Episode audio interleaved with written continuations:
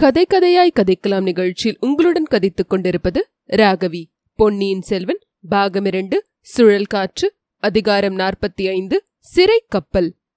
கண்மூடி கண் திறக்கும் நேரத்தில் யானை இரவு என்னும் கடல் துறை பின்னுக்குச் சென்றது. பின்னர் கானகத்து மரங்கள் பின்னோக்கி ஓடின. வானத்து பறவைகள் பின்னோக்கி பறந்தன. ஓடைகள் குளங்கள் ஊர்ப்புறங்கள் கோயில்கள் மண்டபங்கள் எல்லாம் பின்னோக்கி பாய்ந்து மறைந்தன. மான் கூட்டம் ஒன்று அந்த யானையுடன் சிறிது தூரம் போட்டியிட்டு ஓட பார்த்தது.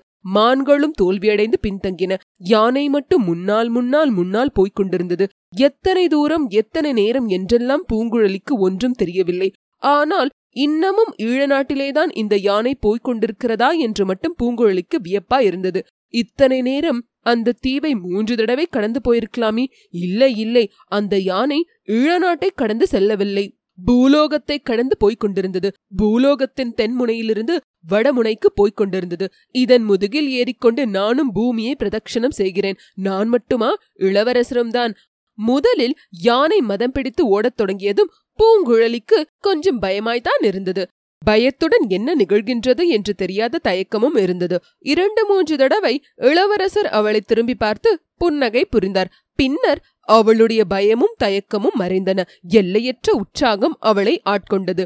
கொஞ்ச நேரம் வரை இப்பூவுலகில் ஒரு மத்த கஜத்தின் மீது ஏறிச் சென்றாள். திடீரென்று எப்படியோ சொர்க்கத்துக்கு போய்விட்டாள். சொர்க்கத்தில் தேவேந்திரனுடைய ஐராவதத்தின் பேரில் அவள் வீற்றிருந்தாள். ஐராவதம் வான வீதிகளில் ஊர்வலம் போய்க் கொண்டிருந்தது. கற்பக விருட்சங்கள் அவள் மீது சுகந்த மலர்களை பொழிந்தன.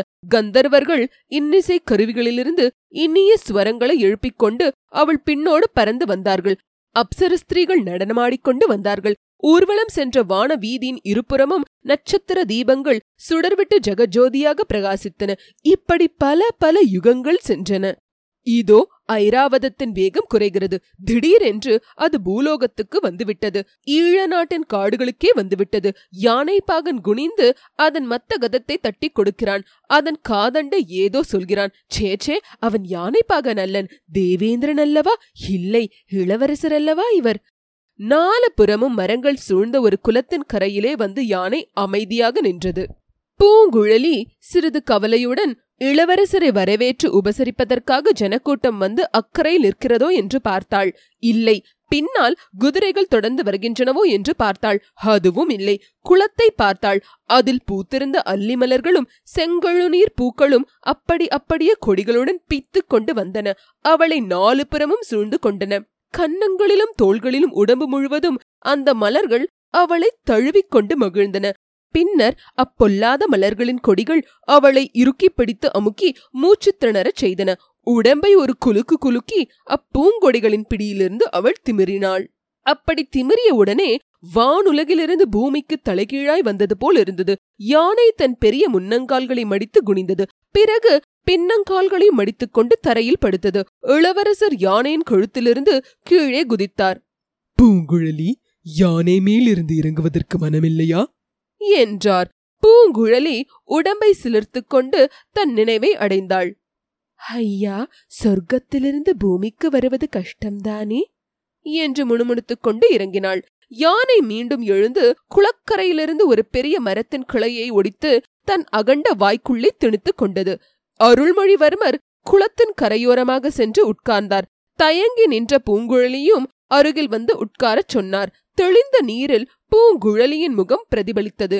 யானையின் ஓட்டத்தினாலும் அச்சமயம் நேர்ந்த உள்ள கிளர்ச்சியினாலும் அவள் முகம் செக்கச் செவேலென்று ஆகி செங்கழுநீர் பூவுடன் போட்டியிட்டது. நீரில் தெரிந்த அவள் முகத்தை பார்த்த வண்ணம் இளவரசர் சமுத்திரகுமாரி உன்னை எனக்கு ரொம்ப பிடித்திருக்கிறது.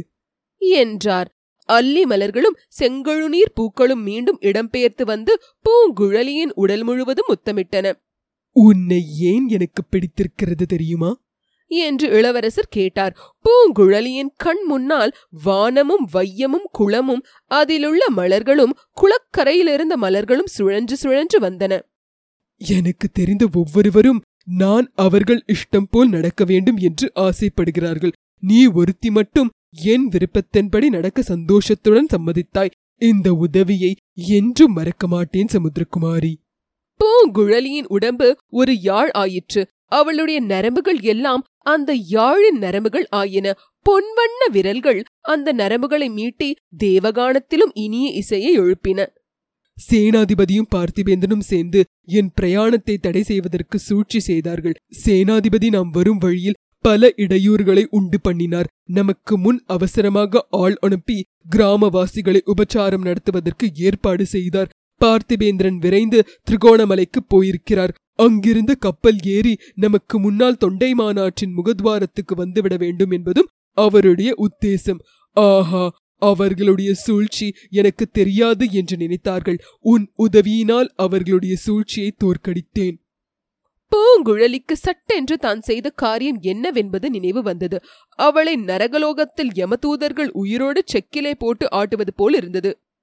ஐயா அவர்கள் எல்லாரும் தங்களை எதிரிகளிடம் சிறைப்படாமல் தப்புவிக்க முயன்றார்கள். நான் பாவி தங்களை சிறைப்படுத்த அழைத்து போகிறேன் என்று கூறிவிட்டு விம்மினாள் பூங்குழலி. அடடே இது என்ன? உன்னை பற்றி நான் எவ்வளவோ நல்ல அபிப்பிராயம் கொண்டிருந்தேன். நீயும் அவர்களைப் போல் ஆகிவிட்டாயே. என் சுய புத்தியினால் இந்த பாதகத்தை நான் செய்யவில்லை. தங்களுடைய ஆசை வார்த்தையில் மயங்கி பைத்தியமாகி விட்டேன். இப்போது புத்தி தெளிந்தது. நான் போகிறேன் என்று சொல்லிவிட்டு பூங்குழலி குதித்து எழுந்தாள். அவள் ஓடிப்போகாமல் தடுப்பதற்கு இளவரசர் அவளுடைய கரத்தை லேசாக தொட்டு பற்றினார். அச்சமயத்தில் தேவலோகத்து கன்னிகைகளுக்கு வேறு வேலை இருக்கவில்லை. அவர்கள் வெண்ணிலவின் சாற்றை சந்தன குழம்புடன் கலந்து பூங்குழலியின் மீது தெளித்தார்கள். அவள் முற்றும் சக்தி இழந்து செயலிழந்து மீண்டும் கீழே உட்கார்ந்தாள். இரண்டு கரங்களிலும் முகத்தை மூடிக்கொண்டு விம்மத் தொடங்கினாள். சமுத்திரகுமாரி உன்னிடம் ஒரு முக்கியமான விஷயம் சொல்ல எண்ணினேன். நீ இப்படி அழுவதாயிருந்தால் சொல்லுவதற்கில்லை. உடனே புறப்பட வேண்டியதுதான். பூங்குழலி கண்ணீரை துடைத்துக்கொண்டு அவரை நிமிர்ந்து பார்த்தாள். அதுதான் சரி. கேள் இவர்கள் எல்லாரும் என்னை சிறைப்படாமல் காப்பாற்ற முயல்கிறார்கள் என்று சொன்னாயே அது உண்மைதான். அது எதற்காக தெரியுமா? தங்கள் பேரில் அவர்கள் வைத்திருக்கும் அன்பினால்தான் நான் ஒருத்தி மட்டும்தான் பாதகி. பொறு பொறு. என் பேரில் எல்லாருக்கும் அன்புதான். எதற்காக தெரியுமா? யாரோ சோதிடர்களும் ரேகை சாஸ்திரிகளும் சொல்லியிருக்கிறார்களாம். நான் ஒரு காலத்தில் சக்கரவர்த்தி ஆகப் போறேன் என்று. ஆகையால் ஒவ்வொருவரும் என்னை சிம்மாசனத்திலே தூக்கி வைத்து என் தலையிலே ஒரு கிரீடத்தையும் சுமத்திவிட பார்க்கிறார்கள். பேராசை பிடித்தவர்கள். ஐயா அவர்கள் அப்படி ஆசைப்பட்டால் அதில் தவறு என்ன? இந்த லோகத்துக்கு மட்டும்தானா? மூன்று உலகத்துக்கும் சக்கரவர்த்தியாக தாங்கள் தகுதி வாய்ந்தவர் அல்லவா? ஆஹா நீயும் அவர்களைப் போல்தான் பேசுகிறாய். பெண்ணே இவ்வுலகில் அரண்மனையைப் போன்ற சிறைக்கூடம் வேறில்லை. சிம்மாசனத்தைப் போன்ற பலிபீடமும் இல்லை. கிரீடம் அணிவது போன்ற தண்டனை வேறு கிடையவே கிடையாது. இதையெல்லாம் மற்றவர்களிடம் சொன்னால் ஒப்புக்கொள்ள மாட்டார்கள். நீயாவது ஒப்புக்கொள்வாய் என்று நம்புகிறேன். பூங்குழலியின் கண்ணிமைகள் பட்டுப்பூச்சியின் சிறகுகளைப் போல் அடித்துக் கொண்டன. அவள் ஆர்வம் ததும்பிய அகன்ற கண்களினால் அரசிலங்குமாரரை நோக்கினாள். சமுத்திரகுமாரி உண்மையாகச் சொல். உன்னை வாழ்நாளெல்லாம் ஒரு சிம்மாசனத்தில் உட்கார்ந்திருக்கும்படி சொன்னால் உட்கார்ந்திருப்பாயா? என்று இளவரசர் கேட்டார். பூங்குழலி சிறிது நேரம் யோசனை செய்தாள். பின்னர் மாட்டேன் என்று தெளிவாகச் சொன்னாள். பார்த்தாயா? பின்னே என்னை மட்டும் அந்த தண்டனைக்கு ஏன் உள்ளாக்க விரும்புகிறாய்? தாங்கள் ராஜகுலத்தில் பிறந்தவர் அல்லவா ராஜகுலத்தில் பிறந்ததனால் என்ன நல்ல வேளையாக கடவுள் என்னை அந்த தண்டனைக்கு உள்ளாக்க விரும்பவில்லை. ராஜ்யம் ஆள்வதற்கு என் மூத்த சகோதரர் இருக்கிறார். என் பெரிய பாட்டனாரின் மகன் ஒருவரும் இருக்கிறார். அவரும் ராஜ்யம் ஆள ஆசைப்படுகிறார். ஆஹா அது தங்கள் காதுக்கும் எட்டிவிட்டதா? என்றாள் பூங்குழலி. நல்ல கதை எனக்கு தெரியாது என்று நினைத்தாயா என்ன? ஆகையால் தஞ்சாவூர் சிம்மாசனம் அதன் பேரில் உட்கார்வதற்கு ஆள் இல்லாமல் தவிக்கப் போவதில்லை. அத்துடன் எனக்கு கிரீடம் சுமந்து ஆளும் ராஜ்ய ஆசையும் இல்லை. தங்களுக்கு எதிலேதான் ஆசை? என்று கேட்டாள் பூங்குழலி. அப்படி கேள் சொல்கிறேன். சற்று முன் இந்த மத்த கஜத்தின் மீது உட்கார்ந்து பிரயாணம் செய்தோமே இம்மாதிரி வனங்கள் வனாந்தரங்கள் எல்லாம் புகுந்து சண்ட மாருதம் போல் சுற்றி வருவதில் எனக்கு ஆசை.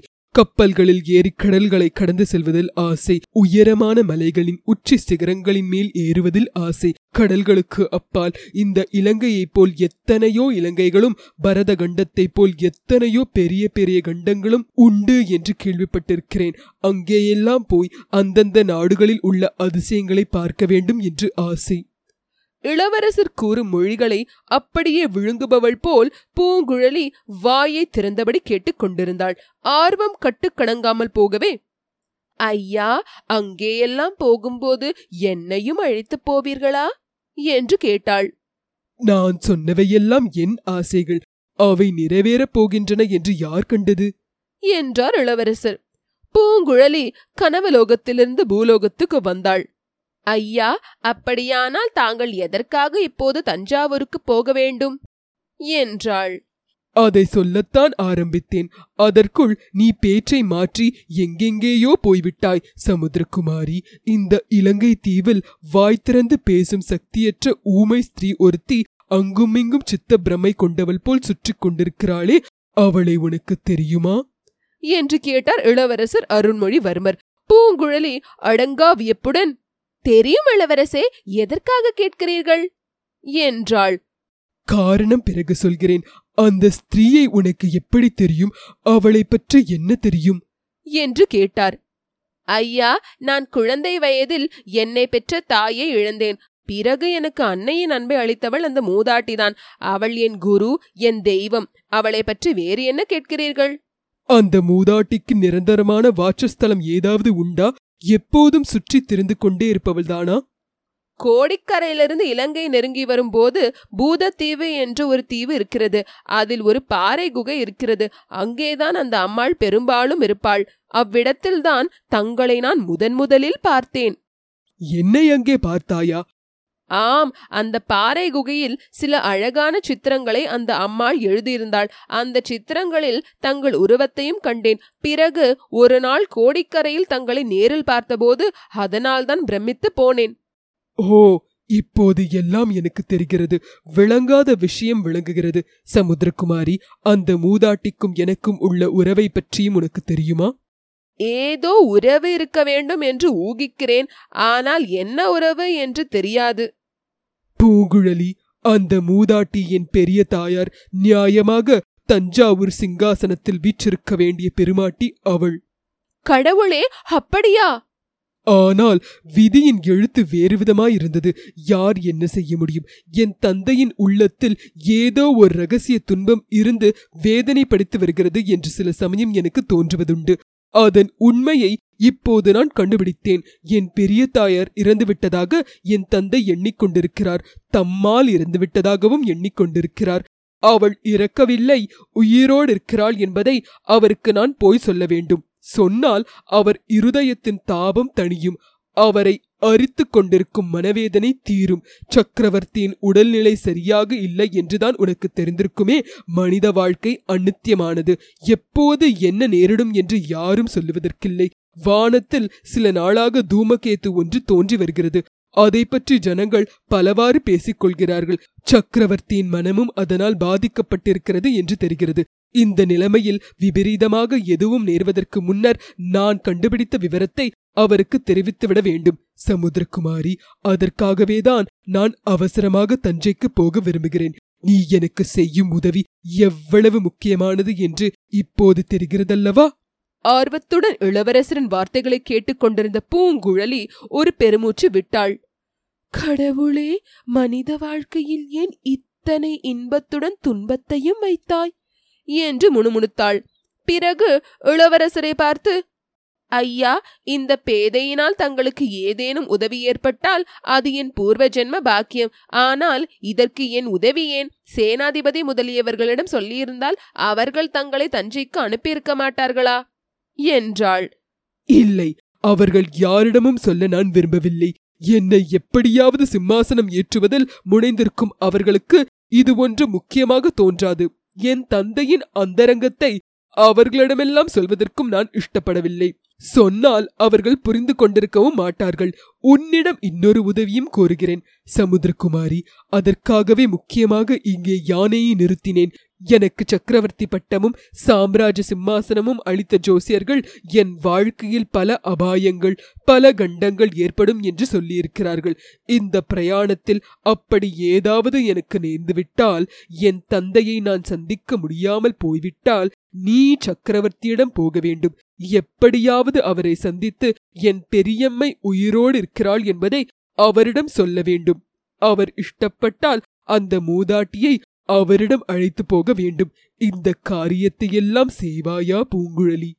தங்களுக்கு ஒரு கண்டமும் நேராது. அபாயம் தங்களிடம் நெருங்க பயந்து ஓடும். கட்டாயம் பத்திரமாய் தஞ்சாவூருக்கு போய் சேர்வீர்கள். ஒருவேளை எனக்கு ஏதாவது நேர்ந்தால் நான் கோரியபடி செய்வாயல்லவா? கட்டாயம் செய்கிறேன் இளவரசே. இந்த முக்கியமான காரியத்தை வேறு யாரிடம் நான் ஒப்புவிக்க முடியும்? நீயே சொல் பார்க்கலாம். என்னிடம் ஒப்புவிக்க வேண்டிய காரியத்தை ஒப்புவித்தாகிவிட்டது இத்துடன் என் உபயோகம் தீந்துவிட்டதல்லவா நான் விடைபெற்றுக் கொள்ளலாமா? என்றாள் பூங்குழலி. அவளுடைய குரல் கண்ணீரின் ஈரப்பசையோடு கலந்து வந்தது. ஆஹா அது எப்படி? தொண்டைமானாற்றின் முகத்வாரத்தை இன்னும் நாம் அடையவில்லையே. சோழ நாட்டு போர்க்கப்பல்களை இன்னும் காணவில்லையே. அதற்குள் எப்படி விடைபெற்றுக் கொள்ளலாம்? கோபித்துக் கொள்ளாதே. இன்னும் சிறிது நேரம் பல்லை கடித்துக் கொண்டு என்னுடைய சவகாசத்தை பொறுத்துக்கொள். யானை மேல் மறுபடியும் ஏறி இன்னும் கொஞ்ச தூரம் என்னுடன் வா. புலிக்கொடி பறக்கும் கப்பலை தூரத்தில் கண்டதும் நீ என்னை விட்டு பிரிந்து கொள்ளலாம். என்றார் இளவரசர். மறுமொழி ஒன்றும் சொல்லாமல் பூங்குழலி யானை நின்ற இடத்தை நோக்கி நடந்தாள். இளவரசரும் சென்றார். அவருடைய வார்த்தைக்கு படிந்து யானை மண்டியிட்டு படுத்தது. இருவரும் அதன் முதுகில் ஏறிக்கொண்டார்கள் முன்போல் யானை இளவரசர் விரட்டவில்லை. ஆயினும் விரைவாகவே நடந்து சென்றது. சமுத்திரகுமாரி எனக்கு மிகவும் பிடித்த சில காரியங்களை பற்றி சொன்னேனே உனக்கு பிடித்தவை என்னவென்று சொல்ல வேண்டாமா? எருமை வாகனத்தின் மீது வரும் யமனை எனக்கு ரொம்பவும் பிடிக்கும். நள்ளிரவில் பாறை உச்சியின் மீது நின்று கொண்டு கொள்ளிவாய் பிசாசுகளின் நேரம் போவதே தெரியாமல் பார்ப்பதற்கு ரொம்பவும் பிடிக்கும். நல்ல விசித்திரமான குணமுள்ள பெண் நீ தங்கள் சிநேகிதர் கூறுவதைப் போல் பைத்தியக்கார பெண் என்று சொல்லுங்கள். அதற்காக நான் வருத்தப்பட மாட்டேன். அப்புறம் சிறிய படகில் ஏறி அலைக்கடலின் நடுவில் போய்கொண்டே இருப்பதற்கும் பிடிக்கும். அதிலும் கடலில் சுழல் காற்று அடித்ததோ என் உற்சாகம் எல்லை கடந்து விடும் அப்போது படகு ஒரு சமயம் அலை உச்சியில் ஏறி வானுலகத்தை எட்டி பிடிக்கும் மறுகணம் பாதாளத்தில் தடால் என்று விழும். அதை போல் எனக்கு பிடித்த காரியம் வேறொன்றும் இல்லை சற்று முன்னால் இந்த யானை வெறிக்கொண்டது போல் ஓடி வந்ததே அப்போது எனக்கு அவ்வளவு உற்சாகமாகவே இருந்தது. ஆ பூங்குழலி முருகப்பெருமான் உன்னுடைய புன்னகையை நாடி வந்திருந்தால் அடியோடு தோற்றிருப்பார். யானை முகனை அனுப்பி குரமகள் வள்ளியை பயமுறுத்தினாரே அந்த யுக்தி ஒன்றும் உன்னிடம் பலித்திருக்காது. என்றார் இளவரசர். அவர்கள் தொண்டைமா நதியின் முகத்வாரத்தை அணுகியபோது ஹா இது என்ன? என்று பூங்குழலி கூச்சலிட்டாள். என்ன? என்ன? என்று இளவரசர் ஆவலுடன் கேட்டார். புலிக்கொடியுடன் கூடிய மரக்கலங்கள் நான் பார்த்த இடத்தில் இல்லையே. என்னை பற்றி தாங்கள் என்ன நினைப்பீர்கள்? சேனாதிபதி என் மீது சந்தேகப்பட்டது போல் தங்களை ஏமாற்றி அழைத்து வந்தவளாகிவிட்டேனே என்றாள். அப்படி நான் ஒரு நாளும் நினைக்க மாட்டேன் பூங்குழலி. நீ பொய் சொல்லி என்னை வஞ்சித்து அழைத்து வர எவ்வித முகாந்தரமும் இல்லை. ஏன் இல்லை இளவரசே? காதல் காரணமாக இருக்கலாம் அல்லவா? உலகெல்லாம் அழகில் மன்மதனையும் வீர பராக்கிரமத்தில் அர்ஜுனனையும் நிகழ்ந்தவர் என்று போற்றும் பொன்னியின் செல்வர் மீது மோகம் கொண்டு ஒரு பேதை பெண் இம்மாதிரி செய்திருக்கலாம் அல்லவா? பெண்ணே சேனாதிபதி இங்கே இச்சமயம் இருந்திருந்தால் ஒருவேளை அவ்வாறு சந்தேகப்பட்டிருக்கலாம். ஆனால் உன் மனத்திலும் என் மனத்திலும் அத்தகைய பைத்தியக்கார எண்ணங்களுக்கு இடமில்லை.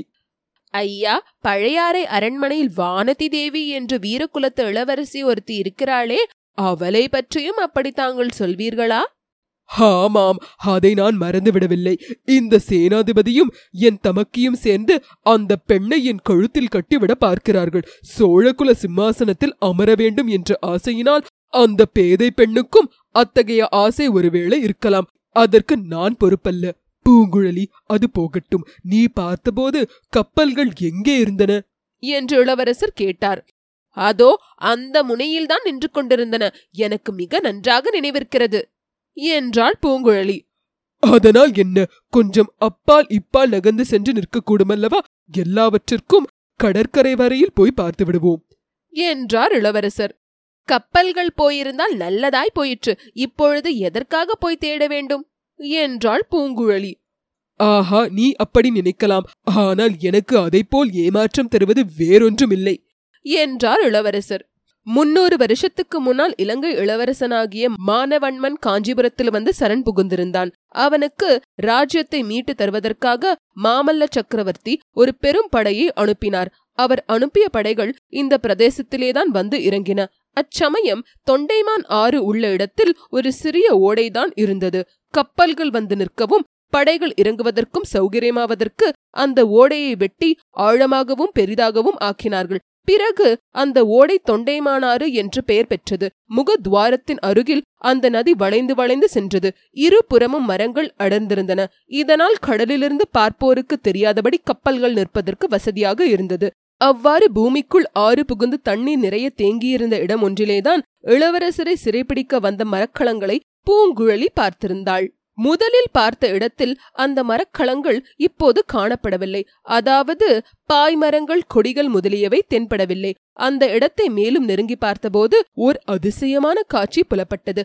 கப்பல் ஒன்று வெள்ளத்தை விட்டு அதிக தூரம் பூமிக்குள்ளே சென்று சேற்றில் புதைந்து போயிருந்தது. அதன் பாய்மரங்கள் கொடிகள் முதலியவை ஒடிந்தும் சிதைந்தும் கிடந்தன. அதில் மனிதர்கள் யாரும் இருந்ததாக தெரியவில்லை. இரண்டு நாளைக்கு முன்னால் அவள் பார்த்த கப்பல்களிலே அது ஒன்று என்பது பூங்குழலிக்கு நன்று தெரிந்தது. இளவரசரை சிறைப்பிடித்துக் கொண்டு போவதற்கென்று வந்த கப்பல்களில் ஒன்று அதுவே சேற்றில் சிறைப்பட்டு கிடப்பதைக் கண்டு பூங்குழலி ஆச்சரியக்கடலில் மூழ்கினாள்.